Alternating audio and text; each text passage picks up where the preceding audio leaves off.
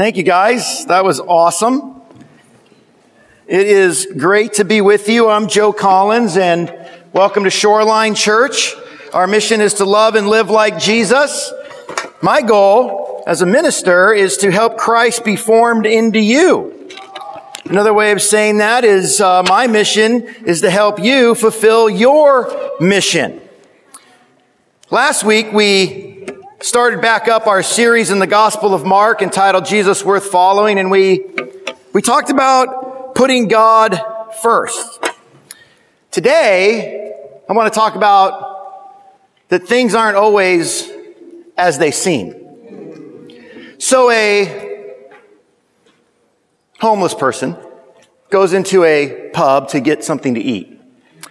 He sits down at the bar and of course, the bartender sees right away that he's homeless. He has no money. And he says, Hey, listen, you can't be in here. It's for paying customers only. You're going to have to step out. You can't just sit here. You're disrupting the, the other patrons. And the homeless person says, Well, listen, I, I appreciate that. I'm really hungry. How about if I show you something that you've never seen before? Would you give me some lunch on the house? So the bartender thinks about it for a minute. He says, Sure, let me let me help you out. So, what do you got? Well, the guy reaches into his pocket and he takes out a hamster. and he puts it on the bar. And the hamster runs down the length of the bar, jumps off the edge and lands on the piano and starts playing show tunes on the piano. And he's good. Bartender says, man, that's something I've never seen before. That's, that's really great. Lunch is on me. What do you have? So he orders and, you know, he eats his lunch and about an hour later, he's still kind of hungry. So he calls the barkeep over and he says, listen, I'm still hungry. I'd like to get some dessert. And the guy says, well, you know, the deal. You got to show me something or give me some money, but you can't just sit here. So the guy goes, okay. He reaches into his other pocket and he pulls out a frog. And he puts the frog on the bar. And the frog starts singing the show tunes that the hamster's playing. And the frog is amazing.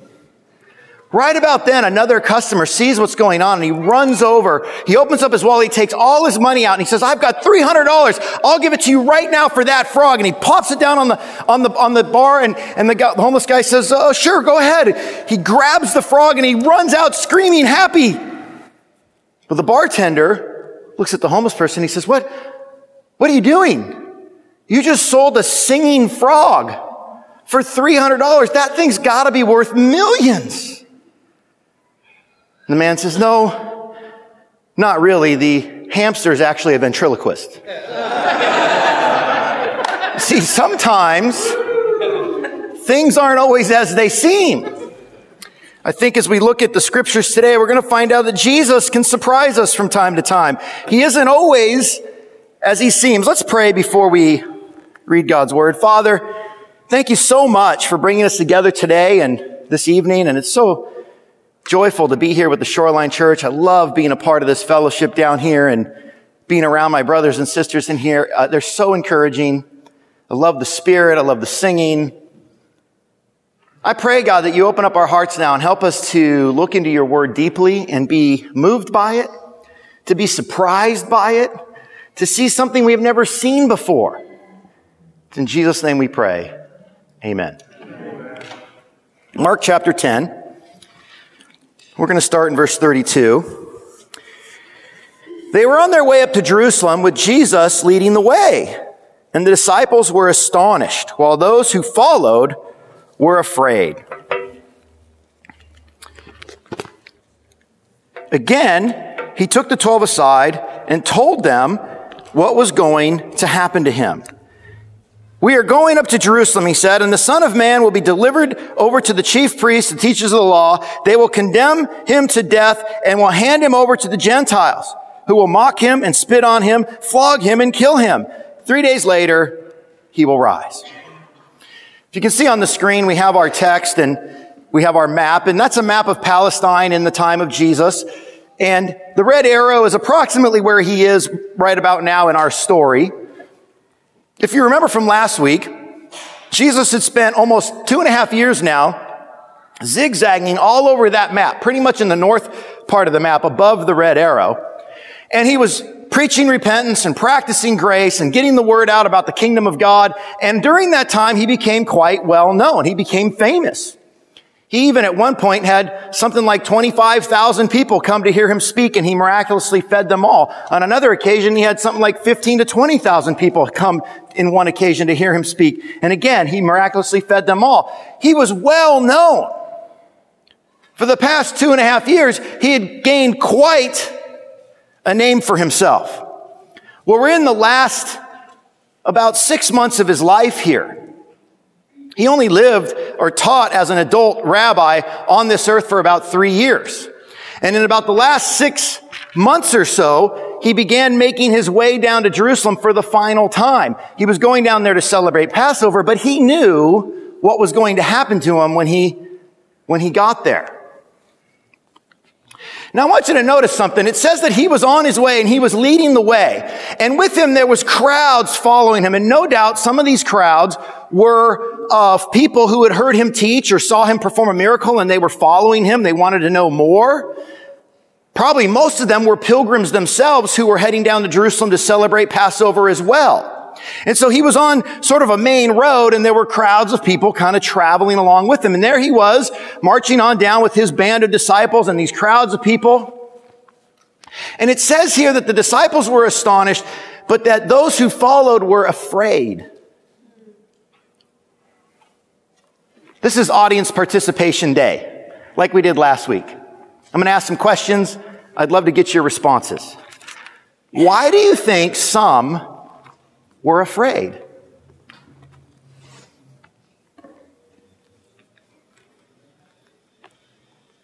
It's a total guess. It's okay if you guess. Yes. No one had ever been as bold as Jesus. They hadn't seen somebody as bold as him, and that was intimidating. Yes. They knew he knew they really were. He, he had this ability to kind of see through people, and maybe they, they kind of felt that. You know, again, this side is always much more spiritual. I've been noticing that than this side. It's very strange. Anyone want to take a, a stab at it? Yes. Sometimes when someone is powerful, it, it can be scary for other people. Sometimes when you're around an important person, a powerful person, it can be intimidating. Yes. Fear of the unknown. Fear of the unknown. Those are all great answers. Yes. Uh, Also, this was already predicted in the Old Testament, and so to watch it play out could be scary. Some of the people might have been aware of some of the prophecies and they may have been connecting the dots and realizing, oh, this is pretty cool. Yeah. They knew they were going to Jerusalem. They knew what obstacles they might face and the condemnation that might come with that. so there were some that probably knew what was coming. I mean, certainly Jesus told them directly at different times. And, and again, here, they kind of had a sense that something was going to happen in Jerusalem. Let me give you a little background that might help you a little bit. The city of Jerusalem is an old city. It goes back some 6,000 years or more. It was originally uh, uh, a Jebusite stronghold. There's a group of people called the Jebusites. They they basically defeated whoever the natives were before them. They made it their stronghold. About 1000 BC or so, King David invaded. He took over Jerusalem and, and made the city the capital of the Israelite nation when he was forming the nation. They built the, the temple to, to, to God there, the permanent temple at Jerusalem. About mm, 500 years, a little bit less or so later, the Babylonians invaded, destroyed the city, destroyed the temple. About 70 years later, it was rebuilt. Then it was conquered by the Persians and then the Greeks. And then in 64 BC, Pompey, the Roman uh, uh, emperor uh, uh, general, invaded, def- uh, conquered the city, uh, destroyed it, and turned it and handed it over to Roman, the, put it under Roman control. And then he appointed a guy named Herod the Great as king of the area. Now, Herod the Great was a great builder. That's why they called him the Great. He wasn't a great guy, but he was a great builder. And he rebuilt the city, the temple, made it an amazing place. It was a metropolis with an amazing temple. We'll do another study on that later. It was an incredible place in the first century at the time of Jesus. Very busy, very bustling. And, and during the holidays like Passover, it might, the population of the city might swell up into a million people. At least four or five times its normal size. Now, these political forces weren't the only thing that influenced the city of Jerusalem. There were also internal influences within the city. Within the Jewish faith itself, there were these different factions, these different sects. One of them was called the Sadducees. And if you might remember, they're sad, you see, because they don't believe in an afterlife. But they were more political than they were religious.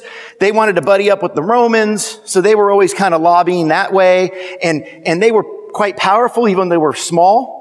Then there was the Pharisees. Anybody that reads the Bible at some point knows who the Pharisees are. Very righteous people, very uh, austere people, very committed to upholding the Ten Commandments and the law of Moses. And, and they were the largest influencers at the time of Jesus. They had the most influence over the population and what went on in the city. There were also the Essenes. The Essenes were like the ancient world's version of the Amish. They were separatists. They didn't, they didn't get involved. They just kind of looked at it as all one big mess and one day it was all going to be destroyed. So they kind of withdrew and formed their own little communities on the outskirts of the city. Then there was a group called the Zealots.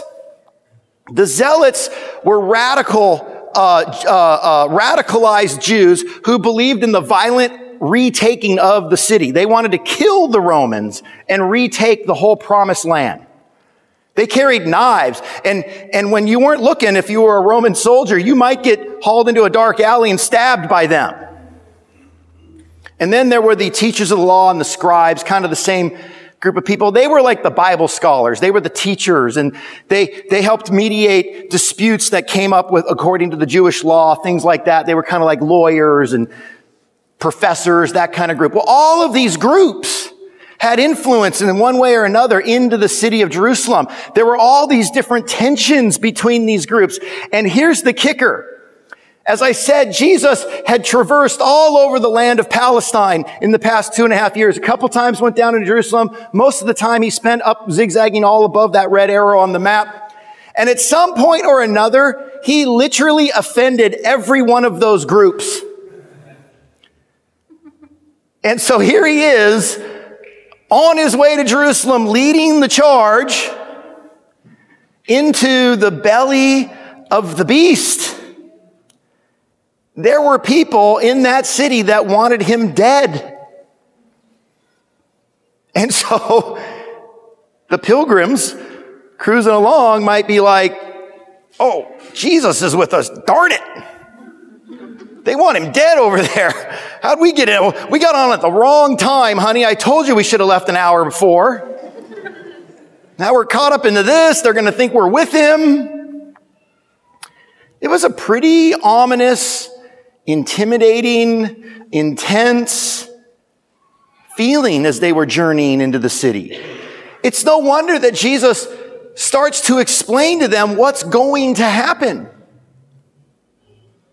This is one of the most detailed accounts of his, of a prophecy that he gave about his death in all of scripture. He goes into some extreme detail here. Hey, by the way, guys, I know you, you know, some of you think this is great and others, I, I get why you're afraid. Let me just tell you the truth. They're gonna, they're gonna arrest me, then they're gonna torture me, and then they're gonna kill me. I ain't coming out of there alive. You know, Jesus walked a very hard road. It was not rainbows and lollipops everywhere he went. There were trials, there were tribulations, there were threats, there were enemies, there were people who wanted him dead, and the people that were following him too. He walked a very hard road. Now, if our Lord, who we profess as our Lord and Savior and our King, our teacher, our master, if he walked a hard road, what do you think your road might look like at some point? The truth is, even though we live in such a great time as this, and even though we are protected by great laws and we're in a great country, the vast majority of Christians around the world are heavily persecuted. It's a hard road. Who knows what the future will hold for you and I? I believe Jesus' way was the best way, but I will tell you it's not the easiest way. We'll read on. Verse 35. Then James and John, the sons of Zebedee,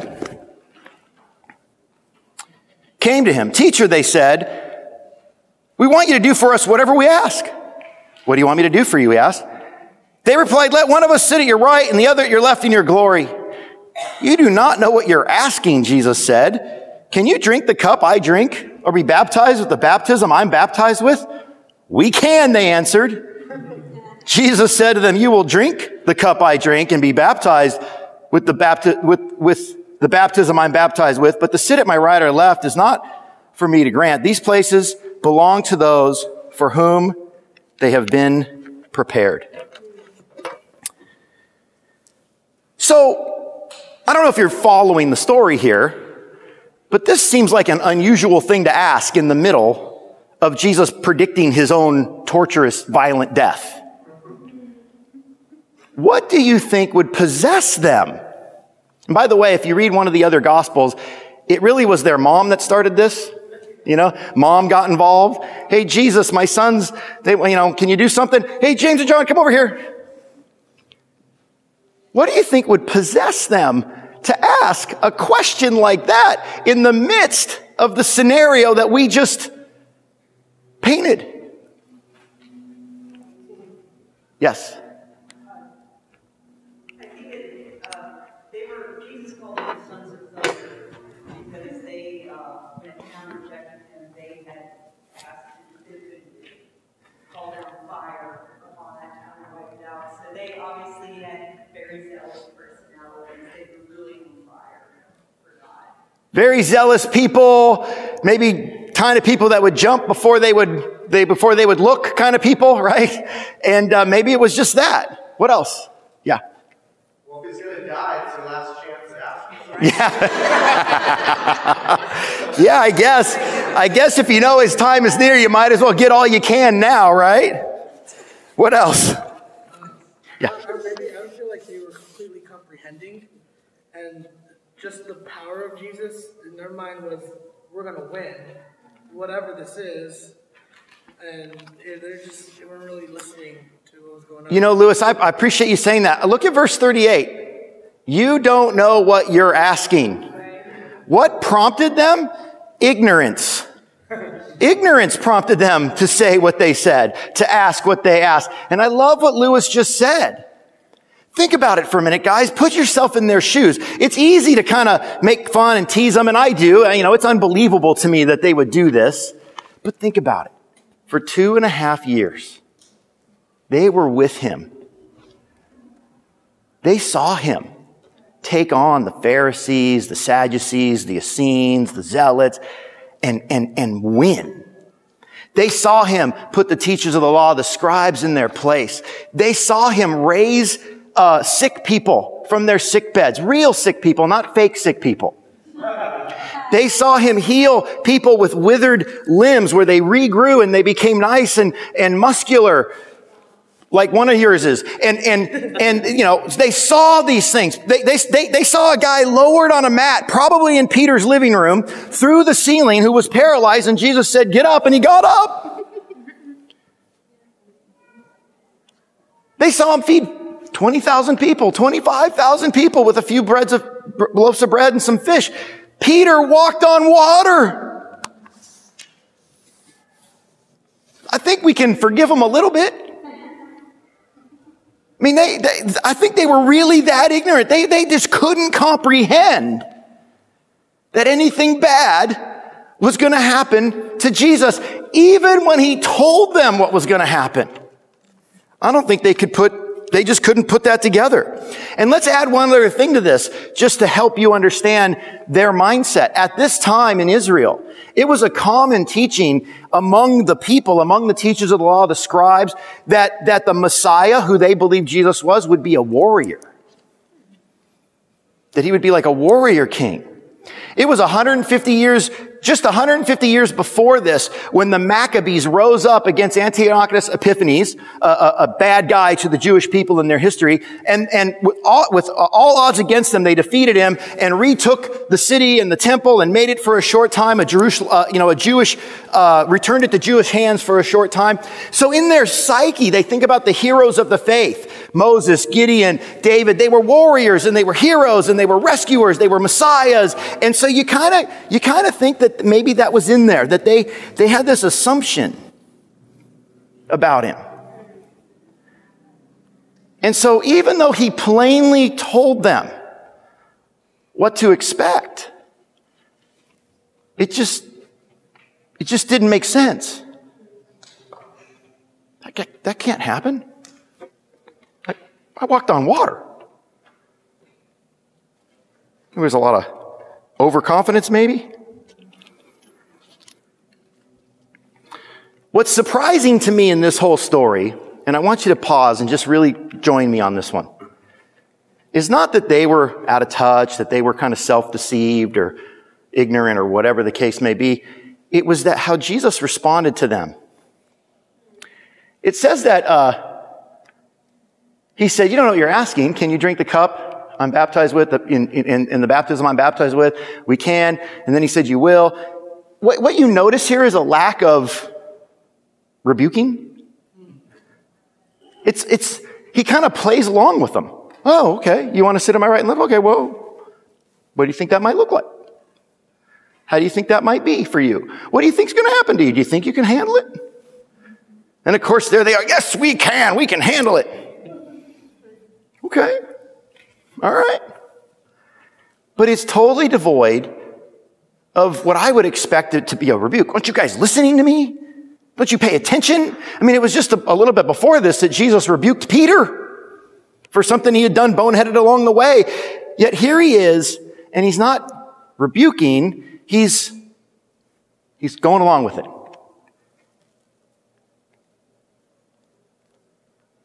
Why do you think he didn't rebuke him? Yeah. I may be wrong, but I, I don't think that usually people step up and show that, that kind of, uh, Yeah. I mean, Paul wrote, there's nothing wrong with being zealous, providing the root is good. So maybe I disagree with you a little bit. I, I don't think he necessarily minded them being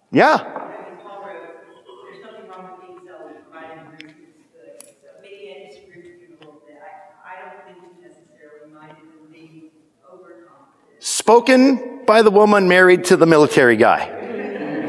He didn't mind it. Maybe you're right. Maybe he was like, yeah, that's good for you, James and John. I like a little fire in the belly. Anyone else? Yeah. I don't think, well, he knew that they could not handle a rebuke. Peter's character, he called him a rock, he could take it, but they could not. And Maybe- with everything coming up, it wouldn't be good for their faith. I love having this kind of a conversation. Alex was saying that maybe they couldn't handle it. Peter could. He was nicknamed the rock. Maybe their personalities couldn't take it. But you know what I love about what we're doing here? We're thinking about it. It- You know, we're making it real. Yeah. Um, I think he saw them what they were going to be, not what they were at that moment, because they were gonna actually die, well, James was gonna die for him, um, be in prison. So he said, you actually are gonna do this, so he had already saw the end, and if they're, like, we don't always look at people are gonna be, we look at what they are now, and we get upset with them, rather than their potential. Spoken like a true prophet. She has heard this message before, by the way. But, uh, yeah, I, I you know, it, it, it- the truth is he did know what was going to happen to them. They were going to drink the cup. They were going to get baptized by, with the baptism, meaning the, the, the suffering that he was going to be inflicted with. That is absolutely true. It's literally just a handful of years in the future where James, the first of the apostles to be martyred, was going to get beheaded. His brother John lived, outlasted all the other apostles. Can you imagine that? It's your brother. He dies the first and you die the last. And John did not have a rosy life. He lived all the way, some believe into the, about the 90s AD. And he was exiled on the island of Patmos. He had, had, he had his share of persecution. Some traditions say that he was actually, they tried to kill him. They boiled him in oil and he survived. And then he lived in exile on the island of Patmos you know, maybe Jesus knew. Well, certainly he knew. That was in their future. Maybe the, the rebuke wasn't necessary because He knew what was going to happen to them. Either way, I don't know. You know, the, the real answer we'll have to ask when we get there. But, but I appreciate the gentleness.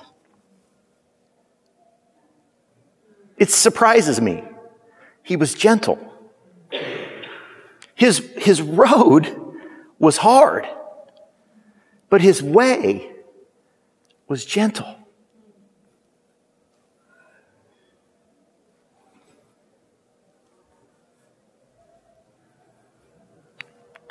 Verse 41. When the ten heard about this, they became indignant with James and John. Jesus called them together and said, You know that those who are regarded as rulers of the Gentiles lord it over them, and their high officials exercise authority over them. Not so with you. Instead, whoever wants to become great among you must be your servant.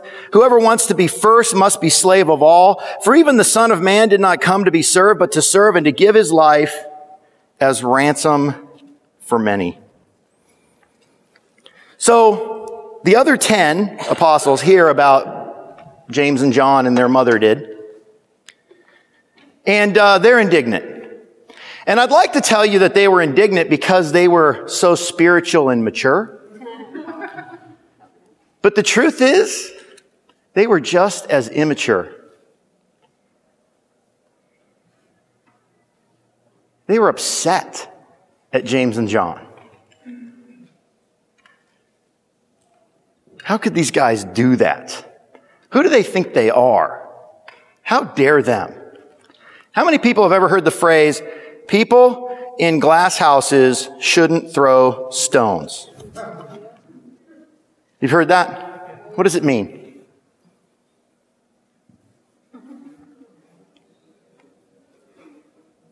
Yeah. It's kind of the biblical equivalent of not like don't take the speck out of your brother's eye without first taking the plank out of your own eye. In other words, you you know, so you take if you have the same thing going on, don't be throwing stones. Thank you, Jen. Yes, it's don't be a hypocrite. Don't go around blaming other people and pointing out their flaws and faults because the truth is we are all full of flaws and faults. We all fail again and again. And who do we think we are? To put ourselves on a pedestal and look down at someone else and be critical and judge them because we don't like the way they do things. I know what you're thinking. Yeah, but the Bible says a spiritual man or a mature man, no, a godly man, makes judgments about all things. And Jesus judged. Well, the, the, the key words there are godly and Jesus.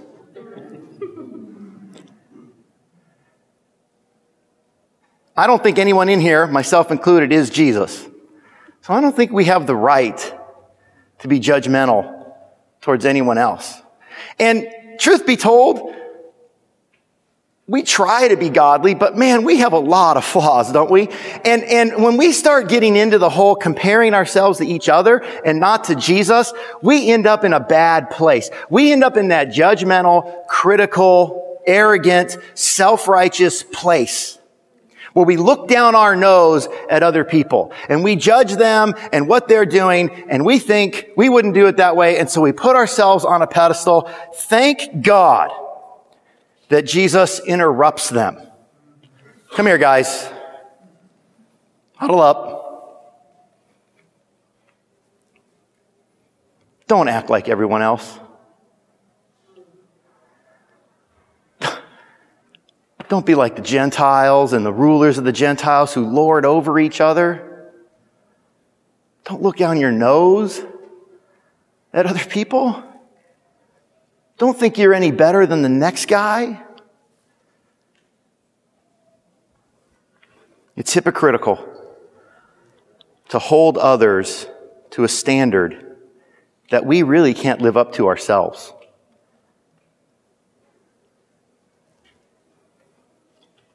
So here's a thought. Let's stop comparing ourselves to each other and let's start comparing ourselves to Jesus.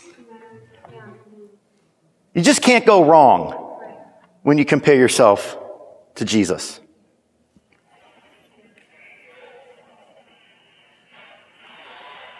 Jesus walked the hard road.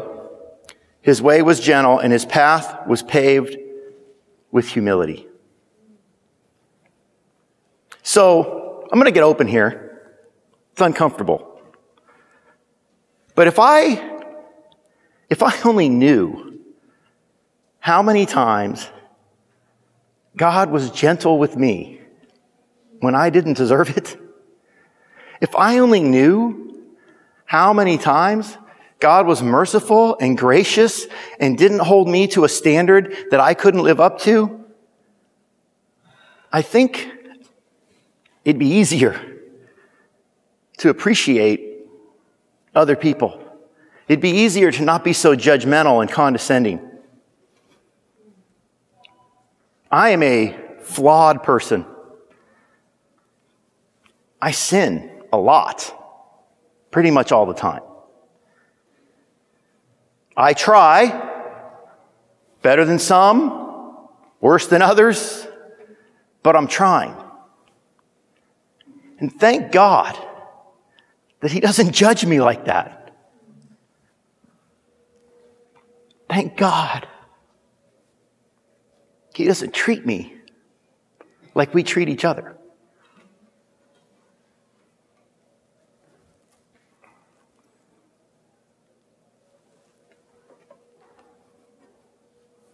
A few years ago, and this is as a Christian, by the way, and as a minister, and this is embarrassing to share. A friend of mine in the church asked for some help. He wanted to learn how to drive a stick. And so I said, okay. Man, I regret that I said okay. we got in the car, and I don't know what happened, but like the ghost of my dad and possessed me. And I was so unloving. I was so unkind. I berated him.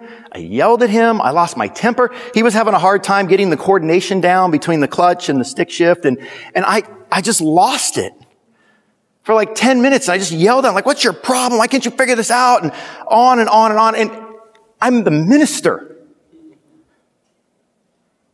I'm embarrassed. I'm ashamed of how I acted. It went on for probably 10, 15 minutes. And then I, I finally was like, I gotta get, I can't stop. I couldn't stop myself. I got out of the car. I'm like, and then I started apologizing as much as I could. And, and I began to apologize to him repeatedly for weeks, every time I saw him. And then that turned into months. And I think it went on for about a year. And, and, and he, he at some point was like, stop apologizing. I forgive you. Don't worry about it. I understand. And I couldn't stop apologizing. Then he got mad at me because I kept apologizing. And so I finally had to stop apologizing. But to this day, I tear up. To this day, I want to apologize to him. It takes everything in my power when I see him to not apologize to him out of respect to him. Thank God he didn't treat me as I deserved. Thank God he was humble. Thank God he was gentle.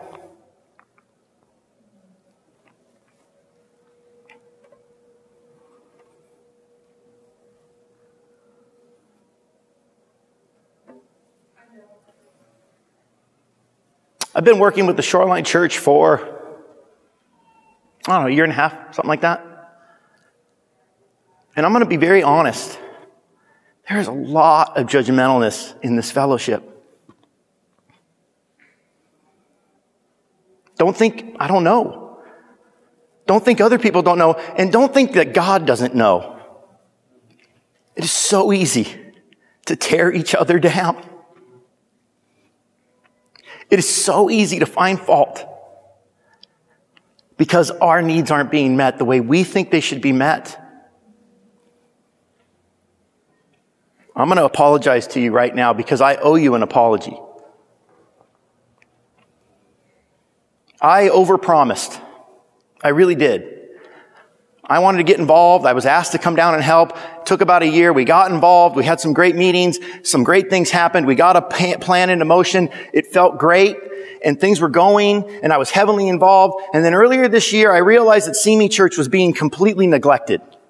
And I said, man, I got to get involved in Me now. And so I withdrew a little bit, too much. And I, I mean that. I withdrew too much. And I got back up and see me, and then schedule got out of control, and thing, one thing after another. And next thing you know, I'm like, man, I haven't been to Shoreline in a while. I need to get down there. I'm sorry. I really, really am sorry that I failed you, that I let you down, that I didn't, I didn't spend more time here. I didn't stay as connected as I meant to. We had time with different people. We had connections with different people, but I, I needed to be more present. As much as I have bandwidth for, I needed to be more present, and I'm sorry.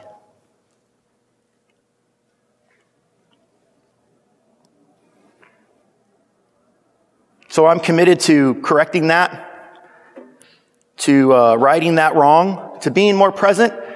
But I'm gonna, I realize I need to manage expectations here. I can't over promise again.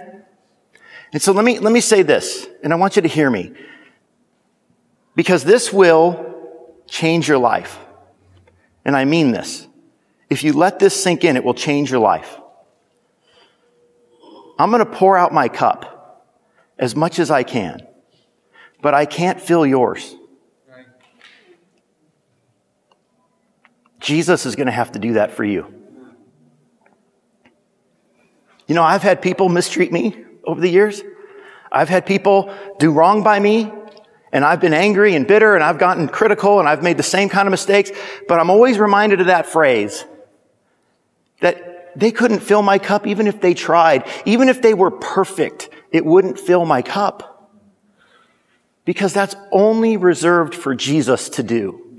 And if you can adopt that same mentality with me and with your brothers and sisters in the church, if you can look at each other and not try to expect them to be everything you need them to be, but just appreciate that they pour out what they have, it will change your life. Because you will allow Jesus to fill your cup. And you won't need to be critical or, or, or, or condescending or judgmental toward your brother or sister. And then you can just extend love to them.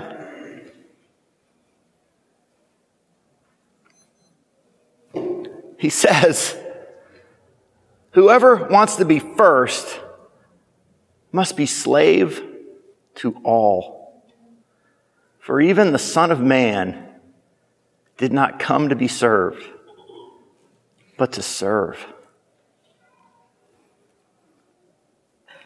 My request for you as we wrap up here is that if there's anybody you've been harboring any kind of ill will towards, any kind of criticalness, any kind of judgment, if you've been holding any kind of grudge because they haven't met your need, to please confess your sin to someone. I wouldn't say go to them. I would say confess it to someone else and then change with them. Because it's kind of awkward if I go up to Gavin and I say, Hey, Gavin, listen, I just want you to know I forgive you for not meeting my needs. That's just kind of more of the same. You follow me? It's kind of more of the same. But if I go to my wife and I say, man, I've been irritated with Gavin. He's really been letting me down and I've been holding a grudge and I want to get that off my chest, honey. Would you pray with me? And we pray it out. Well, then I just go to Gavin and I love Gavin and I appreciate Gavin and I'm grateful for what Gavin does do for me and what he can give me and what I can give him in return. And what is lacking? Jesus makes it up. Amen. Amen. Would you be willing to do that today? Would you be willing to find that person and have that talk? Man, this was the one time Jesus stopped this entire procession on the road. This was a big deal. When he saw them turn on each other, he stopped the show. Come here. This ain't going on any longer. This is bad. Last thing, and we'll be done. The last verse, he says, For even the Son of Man did not come to be served, but to serve and to give his life as a ransom for many. That word ransom in the Greek, sorry, I'm old, is litron. And it literally means the price of release. In other words, it was the money paid to free a slave. You know what the apostles took a long time to figure out, and maybe we need to figure it out too? Is that Jesus didn't come to take captives. He wasn't a warrior trying to take people and make them his slaves. And if that's what you think Christianity is, man, you need to, you need a whole new thinking. What he came to do was to give his life, to, to use his life as the ransom, to give up himself, to pay our price so that we could be free. Free. Free from the judging and the criticalness and the condescending and the pride and the arrogance and the lording over. Free. I hope today you figured out that Jesus isn't what he always seems to be. Like that guy who took that frog and at some point realized, well, this frog ain't what I thought it was. Jesus is something so much better, so much greater, so much more. I'm going to close this out, and I'd like to do something different. I'd like us to go arm in arm. Let's get everybody in tight. Let's put our arms around each other. Let's bridge the aisle. Let's close out in prayer and let's leave here becoming more like Jesus than we were when we came in. Let me get in here. Oh, okay, I'll, I'll do it the weird way with Karen. Father, thank you so very much for bringing us.